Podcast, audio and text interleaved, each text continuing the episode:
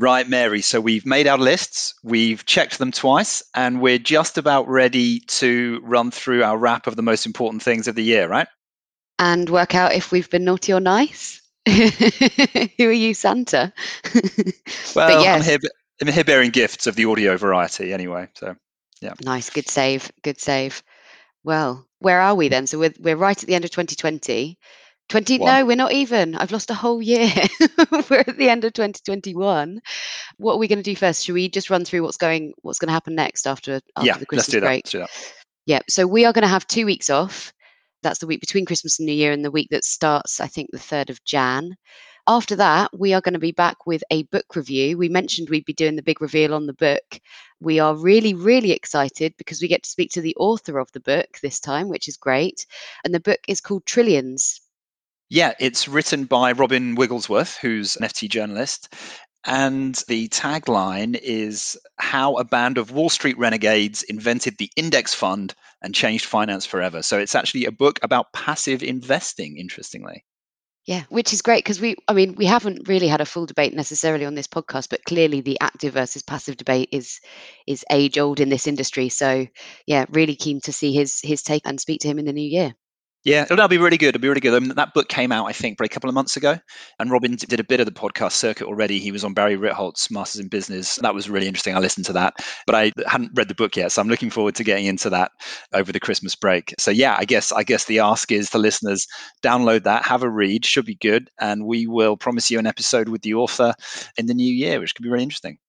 Yeah, absolutely. And I guess for anyone who is really desperate for some extra listening during that two week period, plenty of episodes to go back to from the year, right? So I'm just wondering, Mary, do you know what our three most popular episodes are of the year?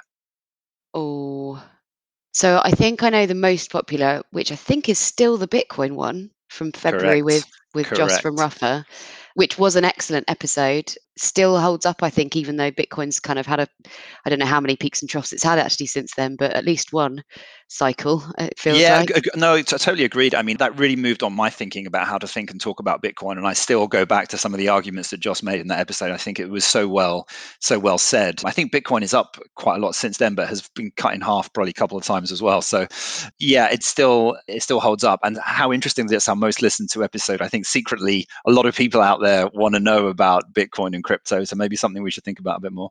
I think that's right. Yeah, I think that's right. So, second was our interview with James Coney at the Sunday Times. Oh, yes. Yeah. So, that was super interesting. So, completely different. I guess we were talking about you know the way he and his journalists approach trying to communicate about money and about investing to people that that was really interesting episode i thought and he, he said a lot of a lot of interesting stuff yeah the thing that really stuck with me from that was the responsibility that he feels mm, with the information that's put out, which I thought was, yeah, came across really strongly. Yeah. And the third was a bit of a surprising one. I think I've got this right, but the third one surprised me actually. It was the episode we did about the TCFD regulations, what you need to know about TCFD, the Task Force for Climate Related Financial Disclosures, of course, which has just come into force recently for the largest pension schemes in the UK. So that was interesting. I would not have predicted yeah. that, but a lot, a lot of a lot of TCFD fans out there as well. So there you go.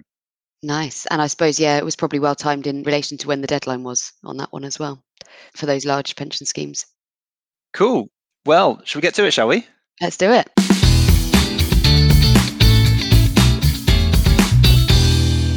Welcome to Investment Uncut. In Investment Uncut, we cut through the noise when it comes to investing. We're digging deeper to try and bring clarity to your investment decisions. I'm Dan Mikulskis. And I'm Mary Spencer. Investment Uncut is brought to you by the investment team at LCP. LCP provide investment advice to some of the largest institutional investors in the UK, including pension funds, wealth managers, and sovereign funds. Find out more at lcp.uk.com. Right. So, the way we decided we would do this, a bit different to our normal episodes, we've got a little bit of framework here, haven't we, Mary? Do you want to run through what we're going to do? Yes. So we are going for four stats that sum up the year. That's four each. We'll discuss our stats and whether they are consistent or contradict each other. Three people that define the year, and then two recommendations from each of us. We always ask our guests for recommendations. It feels like it's about time that that we give you some of ours. I think we filtered some of ours through different episodes, but but we'll sum up here. So Dan, do you want to kick off? What's your first stat that sums up the year? My first stat that sums up the year is 67.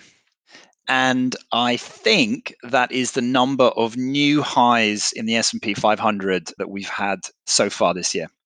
Wow. Which is quite a lot. I think is quite a normally, yeah, normally you'd expect about 5% of trading days to have a high, which I think, so that would be something like around a bit more like 10 per year, 10, 15 per year. So 67, yeah, an awful lot of new market highs this year. It's just been a relentlessly bullish, bullish bull market, hasn't it? I suppose bullish, but also dropping away from that bullish point a number of times. So overall bullish, but a bit of volatility there as well, I would have said.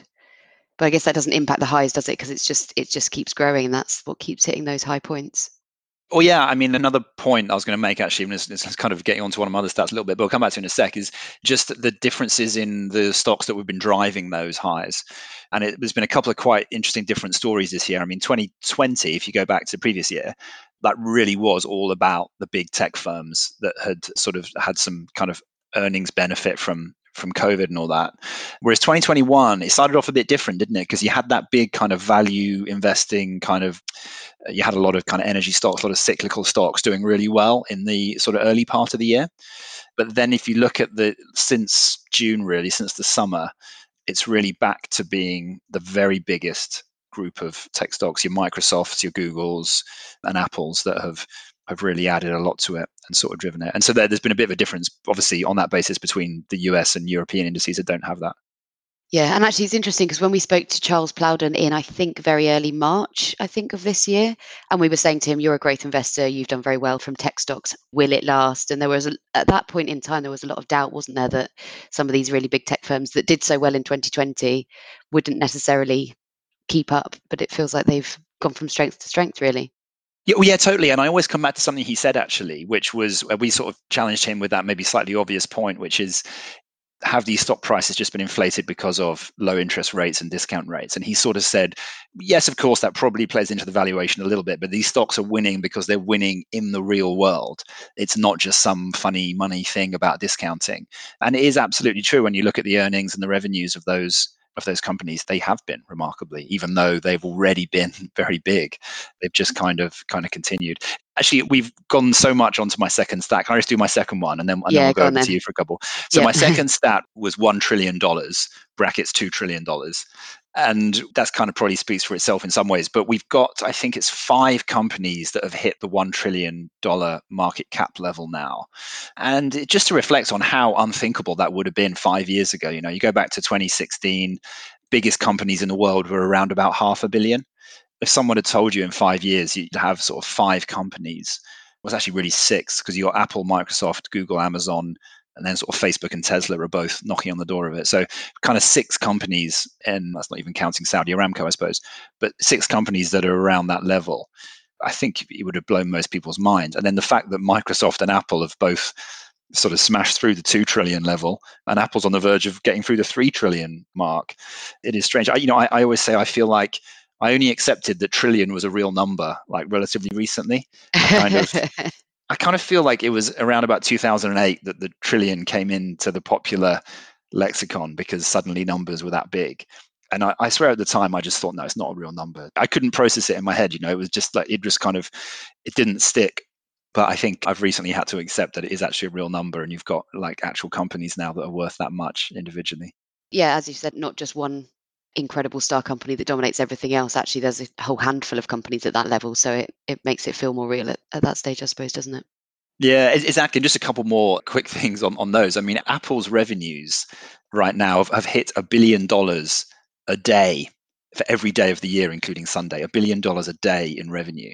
That's just Um, mental, isn't it? And, and, and that's up 30% over the year. So you're talking about the biggest company in the history of the universe, basically growing its sales at 30%. And that theme is repeated throughout those biggest stocks. They're actually growing faster than everyone else, even though they're already way bigger. So Microsoft is growing faster now than it was when it was a tenth of the size 20 years ago. You know, Google is up massively this year as well. So it continues to defy popular wisdom, I think. I mean, I just think we, we see so many. I mean, you talked about the conversation with Charles Plowden, and we talked to so many asset managers who have kind of been cynical and skeptical of those stocks for very good reasons for a long time. It just shows you, market can make you look sort of pretty silly, I guess. So. Yeah, yeah. Right, I've really monopolized that. So now you give me some of your stats. Okay, so my first one is 123, which, and I, this is probably slightly outdated data now, but 123 million vaccines administered in the UK. I think if we're talking about stats that define the year, although I think we're probably all sick of talking about the COVID crisis and where we've got to on it, I think it is remarkable how many vaccines have been administered. And I think of that, about 20 or so is boosters. So that that's a really sort of quick last last minute rush, if you like, towards Christmas, which clearly is is vital in fighting the virus. I think probably if in decades to come we look back at 2021, that is going to be something that we really remember. So it felt worth marking it in this in this summary, really.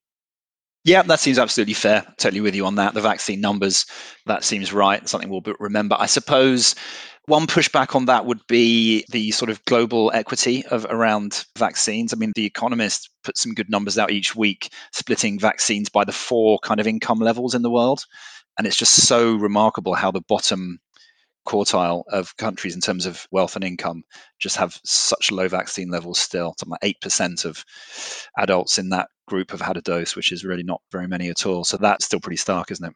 Yeah, absolutely. And I mean, almost whether you care about it from a humanitarian perspective, which I think is probably the angle most people come to it from, or whether you care about it from a travel perspective, it makes sense to get these other countries that are, are lacking vaccines vaccinated because otherwise we're never going to get back to the full extent of sort of global travel that that people had got used to. Absolutely. Even if you just take almost a selfish view, a completely selfish view, you can still argue that because it's a systemic risk. These new variants and everything is a systemic risk that presents to everyone. And so you do at some point need that to to happen. So yeah, vaccines for sure. Yeah. Yeah. And, and I suppose just one final thought on that. Clearly vaccines and the good news story around vaccines will have been helping support market levels. And we have seen this year developed markets significantly outperform emerging markets, particularly at certain points in time. And I sort of feel like that's probably got something to do with it. Yeah, that is a good point. That is a good point. And I think that's why, I mean, I guess that's why stock markets have kind of looked through some of the subsequent lockdown announcements a little bit. I mean, obviously, particular sectors get hit pretty hard when lockdowns get announced, but generally speaking, markets haven't really cared that much about lockdowns since the first one. And I guess that's because once the vaccine was in play, the stock markets have sort of successfully looked through things happening in the shorter term. Yeah, absolutely. What's your next one? So my second stat refers a little bit to our conversation about our most popular episode. So 7,500 is the number of cryptocurrencies that exist in 2021. That compares to 66 in 2013. And this year we also saw Bitcoin being accepted as legal tender in El Salvador. So you know small in the global scale, but I think quite a big milestone, if you like, for Bitcoin and for cryptocurrencies. And I suppose there's so there's partly the just the obsession that there seems to be at the moment with these currencies. Seven thousand five hundred astonished me that there's that number of different cryptocurrencies. As someone who hasn't delved into that market in very much detail, I can't yeah, I must confess I don't really see how how they can all exist at the same time, but that's my ignorance. The other angle to this, I suppose, is just some of our conversations over the year about personal investing and individual investors being interested in playing on the sort of crypto market, but also just, you know, the number of personal investing accounts, the number of people more interested in it, the sort of meme stocks, all of that sort of stuff. I couldn't find stats easily around, but the number of cryptocurrencies I could. So it was supposed to represent all of that stuff, which is cheating a little bit, but. Yeah, no, I, I think that is absolutely right. That is a big theme of the year for sure, and it's an investing theme. I've spent a little bit of time trying to familiarize myself with it a little bit and kind of come to understand a little bit more why there might be so many. I mean, a lot of them are related to things they call protocols and different layers that are being built in the kind of what some people think of as a new version of the web. And you have these communities who spring up and they create these tokens to sort of allocate to the community, and those tokens become a cryptocurrency effectively, but they can also be used for for things. So there are some material uses to some of them, I guess, right? So I kind of always push back on that what a lot of people say was like, oh, it's just a load of gambling tokens that have been randomly created. I think it is a bit, it is a little bit more than that. It's a bit more than that. But I, I think that tells you one of the risks actually to Bitcoin. Ironically, I think one of the biggest risks to Bitcoin is just the other 7,499 cryptocurrencies out there is, is always kind of the issue. And I heard someone say something quite interesting quite recently, and they were contrasting sort of Bitcoin and Ethereum, and they were saying, you know, Bitcoin is like digital gold, which is what Joss was saying. Ethereum is more like programmable money. So it's like money that you can program to do certain thing. You might actually use it to transact, whereas Bitcoin you don't use for transactions. Ironically, Okay, yeah. that's why it's gold because you people store it away, and so that uh, kind of helped me understand that. But I still think there's yeah you can view Ethereum as a risk to Bitcoin if you're an investor, and as well as all the other things, Solana and Cardano and all that, all that stuff. A lot of which have better, more efficient properties to them, which means they have less environmental impact, all that sort of stuff. So, yeah, I, funny enough, I think yeah, I'm not massively bullish on Bitcoin, but I think the bigger risks are the other stuff is going to push it out rather than the whole thing collapses and goes to nothing. Yeah, I suppose it depends how you're why you're holding it because if there's some that's more transactionable and there's some that's not, well, cash is transactionable and you hold cash as a very safe investment as well. So if you're viewing them both as investment products, then they can threaten each other. If you're viewing one as a transactional product, then then they're different. Yeah, the interesting story out a couple of weeks ago. There's a quite a well-known wealth management firm in the states that I follow quite a lot of their podcasts and their blogs, and they brought out like a sort of an index of about 12 cryptocurrencies that they've turned into a investable product with an ETF firm. So they've sort of tried to go on that basis to say, well, we kind of want to invest in Bitcoin, but we were worried that actually the risk to Bitcoin is other stuff. So have come up with this. They had a bit of structuring around it, but basically 12 coins in there, including Bitcoin and Ethereum, which are the biggest parts of it, but a bunch of others as well. Which that to me was one of the first things I've looked at and thought, okay, that seems a bit. I can see why that makes a bit of sense as an investable thing if you like that area, but are a bit wary about just one of them but yeah, it's going to be. I mean, it's going to be fascinating to look back on this conversation in ten years because we will. I mean, sure, either way, we'll be thinking, "Oh my god, we were so stupid," because it'll, Yeah, either, it'll either be obviously right or just a complete waste of time. And Yeah, so benefit of hindsight. Right, Dan, what's your third stat?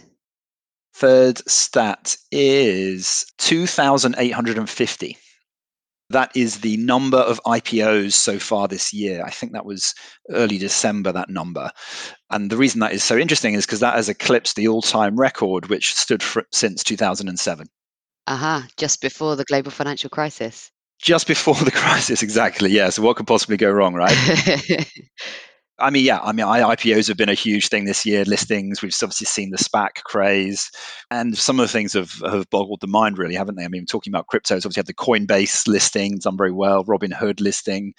I think of one kind of standard bearer for the listings was the Rivian IPO, which was that electric truck manufacturer that I think has got some orders maybe, but I'm not sure they've sold very many products yet. They listed for over 100 billion dollars, I think it was. So some of some of those IPOs have been a real been a real head scratcher, haven't they? It feels like yeah, the market a long time ago got used to accepting companies pre-profit, but now it's almost you know pre-revenue, not quite pre-product, but you know almost that level, and yet they're still absolutely huge in terms of market cap. So Rivian, 100 billion, whatever. So it's that bizarre thing where some people could argue they're going public too early. Some people could say they're going public far too late because the valuation has already soared. So just a strange sign of the market we're in, I guess. yeah, yeah, completely agree. It's difficult to see how people can count in future earnings in quite such a way, but it does feel like that's that's the case. But yeah, it's it's interesting the comparison to 2007 certainly. And yeah, the environment that we currently are operating in with so much monetary support, which you'd think can't stay forever. Right. Well, that's a good. I'm glad you raised that actually, because that, that is a good point. That is what a lot of people would point to for why that has happened. I don't know. I, I always slightly resist that because I sort of resist simple explanations of anything. It must be right, I suppose. It must be right to some degree, but I do think there's more, slightly more to it than that in, in just the way, yeah, the market goes through cycles in terms of the view it takes of things and and how much credit it's prepared to give companies early in their journey, basically. And right now, we're in a moment where the market is prepared to give companies a lot of credit very early on in their journey and take a very to basically discount a really good outcome very early on whereas in previous cycles they were much more severe in terms of how they discounted it and maybe that is to do with monetary policy i guess if it's discounting But then the market can also change its mind very quickly. So the market can be very, very bullish when a company first IPOs, and then in a slightly different environment, very not confident at all in that company and future earnings. But we know that. That's why equity markets are as we know and love, I suppose, aren't they? So do you want to do your final stat, Dan? yeah final one actually you sort of alluded to this a second ago a little bit final one was minus 5.5% I was trying to get a negative one. I'm glad you got one in. Yeah, and that was actually the largest drawdown of the MSCI ACWI index this year. So global equity index minus five and a half percent. That's the most it fell from any peak to trough this year, which is not very That's much. tiny. Basically. Yeah. Yeah, tiny. Really so, but, so as, as you said, there were a few little pullbacks. I mean, when the Omicron variant first came out, you know, what it was a month or so ago, there was a bit of a pullback. There's been a few more during the year. They did feel at the time, it, they did feel like significant, but they were really small in the grand scheme of things. I mean, I think you'd normally expect a 10, 15% pullback every year, even in years where the market's up. So, yeah, you got to stand back and think it's been a remarkably bullish year in the stock market in every possible way. There's so many new highs, very, very uh, shallow falls and pullbacks, and that's been the year. That's been the year. It's also been, if I go to my next stat, the year of 7.1, which is the increase in RPI over the year to end November, which obviously is the latest we've got available at the moment. I've chosen RPI because it's a bigger number. CPI is about 2% below that, but that's still five, CPI at 5%. We obviously spoke quite recently to Jonathan Camfield on an episode focused just on inflation.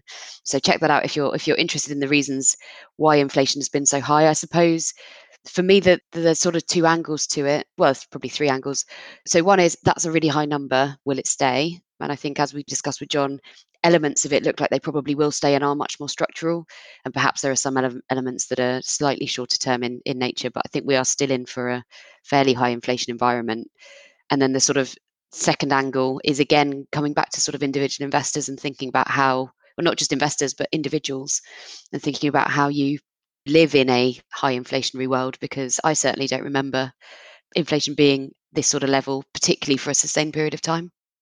Yeah, absolutely. And you, you, you've absolutely hit on what must surely be one of the key themes of the year is, is inflation, isn't it? And it isn't just UK, right? I guess you could have picked 6.8, which is the, the US inflation reading that's the highest since the early 80s, I think it was, wasn't it? That came out just a few weeks ago as well. So it's it's a global thing. It's been a big theme of the year. And yes, to that last point you just made, I just this morning saw a a chart on LinkedIn. Actually, someone had tried to figure out the percentage of people working in banking and finance that would have remembered when inflation was a problem, and they think it was only 23% of people currently working would remember when inflation was a problem. I'm a bit surprised it was that much, to be honest. That They're saying you need to be 55 years and over to remember when it was a problem. So I guess they're sort of taking that back to people who were growing up in the 80s, I suppose, It's, is kind of what they've a bit more known, a bit more than growing up in the 80s, who are in their teens, maybe in the 80s. So that means a quarter of our workforce are 55 or over in that industry, sorry. Which That's what they think, but that doesn't sound totally right to me. Yeah. Feels worrying. We've got all these 55 year old bankers that are thinking, brilliant, I'll just retire at 55 because I can. And then we lose a quarter of the bankers. Interesting we'll see how that one plays out, won't we, in the next few years if it's a correct stat. My final stat, I was really keen to get one which was zero. nice. I like it. Nice. Very good. Yeah. Well but done, if you well done. Google what didn't happen in 2021, you get all kinds of different articles. So what I've gone with is zero tweets from Donald Trump since the 8th of January. Obviously, that was the point at which he was permanently barred from Twitter. And it really, for me, just serves as a bit of a reminder of how we started the year. So the very start of 2021, we had all the drama around obviously US election result was in 2020, but we had the drama around Biden coming into office. We had the some of the by-elections. We had the events at the Capitol, which obviously led to Trump's barring from Twitter. And I almost forgot that that's how we started the year because obviously a lot of other stuff has happened. But I also probably at the start of the year thought there'd be more noise from Biden on various various matters and clearly he's been there he's been operating he's been he's been in office but from a global news perspective it feels like things are quieter than i might have expected so yeah just a reflection really on on what what didn't happen really Yeah. Yeah, that's a good point because it is sometimes you sort of review the year and you're always biased towards this, really the second half of the year and probably the last quarter. But yeah, taking us right back to January, it does feel like a different because that was yeah, I mean that was the Georgia Senate election, wasn't it? It was just after the US election. That was where where we sort of started the year really, and that that does feel does feel a long time ago. I was I just thought I would get up a quick chart of the Twitter share price. Twitter shares are actually down since that happened. They did fall at the time, then they rose a lot. And so at one point they were up nearly 50% on the year and they're now down again. So yeah, I don't know what to make of that in terms of what Twitter's doing. But Twitter shares, I don't think have been a particularly great investment for quite a long time, actually. Okay, so quick fire round then. Three people that defined the year. Go.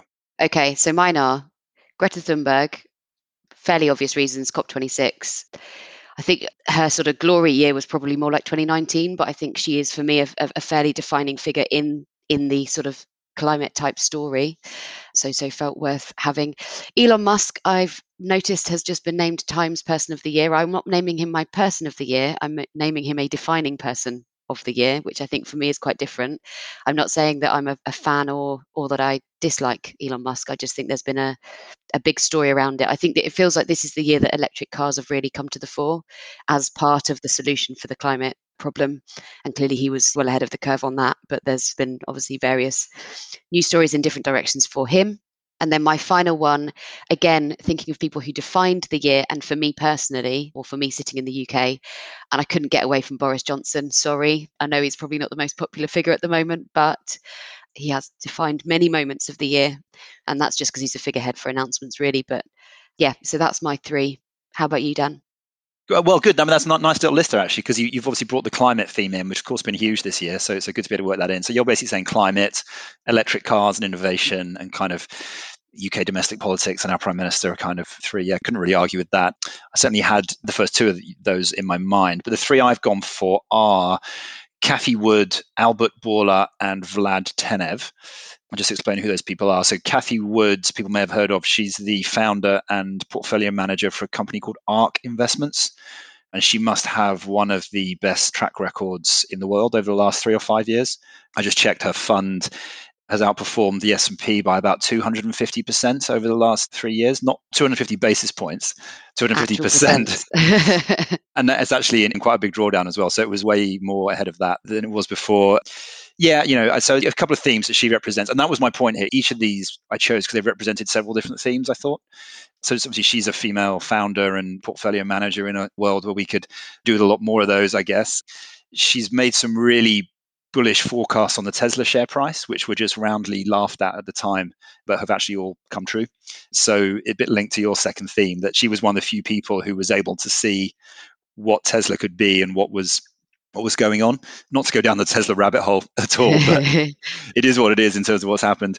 I felt one of the themes of the year was this idea that you could no longer think about tech as one big grouping because you've got those biggest tech stocks that have just surged ahead, but you've got that other group that have actually done really badly. And there's almost a, a, meltdown, a crash going on in that other group of stocks. And funnily enough, those are the ones that Cathie Wood actually earns quite a lot of, owns quite a lot of. And her fund is actually down about 20% this year versus the S&P, which is up 25%. So quite a big underperformance this year. But it's the sort of stocks like Roku and Teladoc and Zillow and DocuSign and all, all those sort of ones that, that are kind of low or no earnings that, that have done really badly while the biggest ones have surged forward. So that's one of my themes of the year is that splitting of tech into two camps, uh, which sort of Cathie Wood represents just quickly on the other ones. And Albert Bourla, he's the CEO of Pfizer, so kind of ties into one of your themes. They've made about 33 billion in vaccine revenues.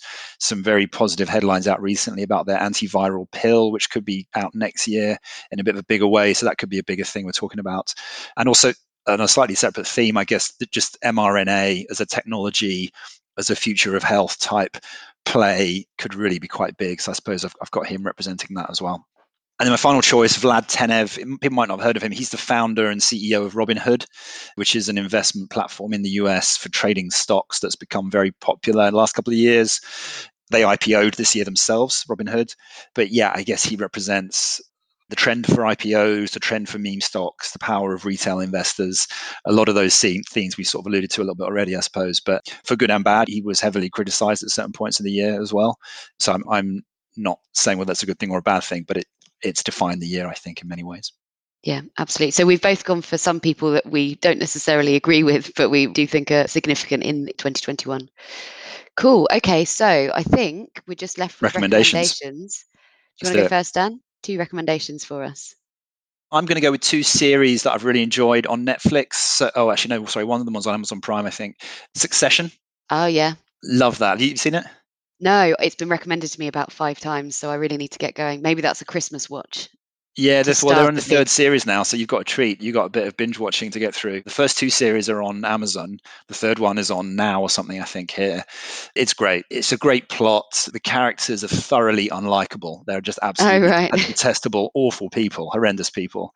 And you're never quite sure if it's, is it a comedy? Is it a satire? Is it a spoof? Is it a pastiche? It's somewhere in there and you never quite know.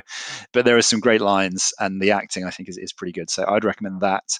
And the other one, slightly different tack, is a little series called Colin in black and white.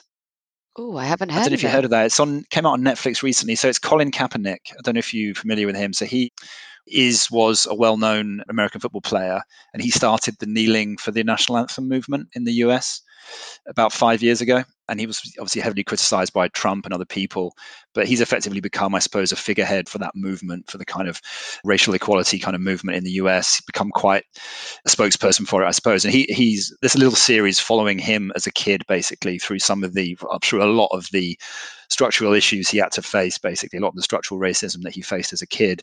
But he's just brilliant in it. He effectively narrates it and talks about it, and it just deals with so many really interesting thought-provoking issues and it made me think differently about a lot of those things as well as just being brilliantly well made and kind of putting him to the fore which i thought was really good so i recommend that Fantastic. Yeah, something that makes you think differently. Definitely, that's a, a good test of a good good series, isn't it? So, my two recommendations I've got a book and a TV program. So, the book is Green Lights, which is Matthew McConaughey's autobiography. I actually listened to it as an audiobook and he he narrates it, he reads it out. And it's fantastic. I mean, if you've got long car journeys coming up over the Christmas period, I'd highly recommend listening while you drive. And I guess for me, he's got an incredible story. He's got a very interesting and difficult start to life, really.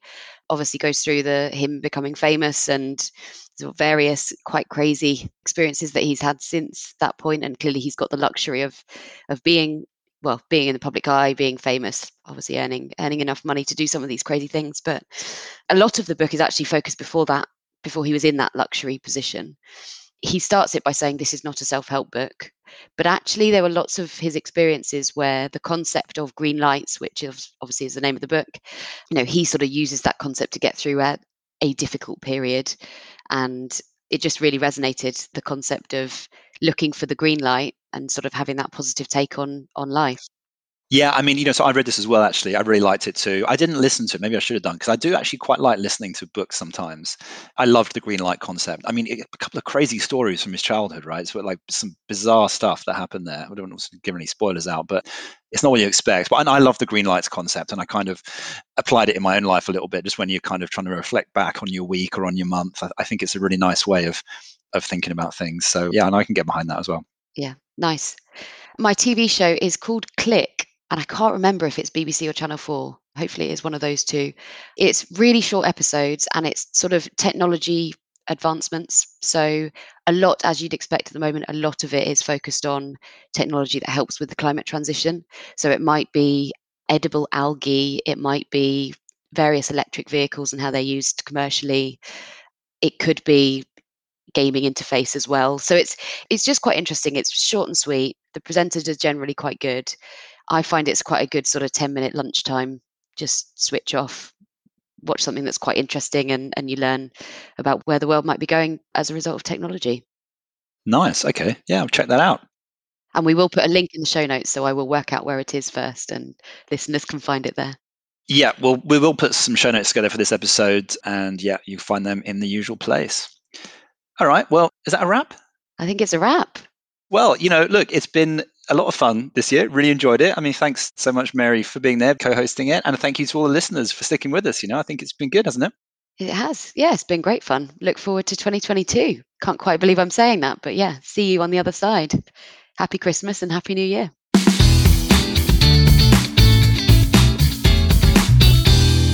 Our podcast is for information and marketing purposes only and does not constitute any form of investment or financial advice. For more information, please refer to our marketing privacy policy on the LCP website.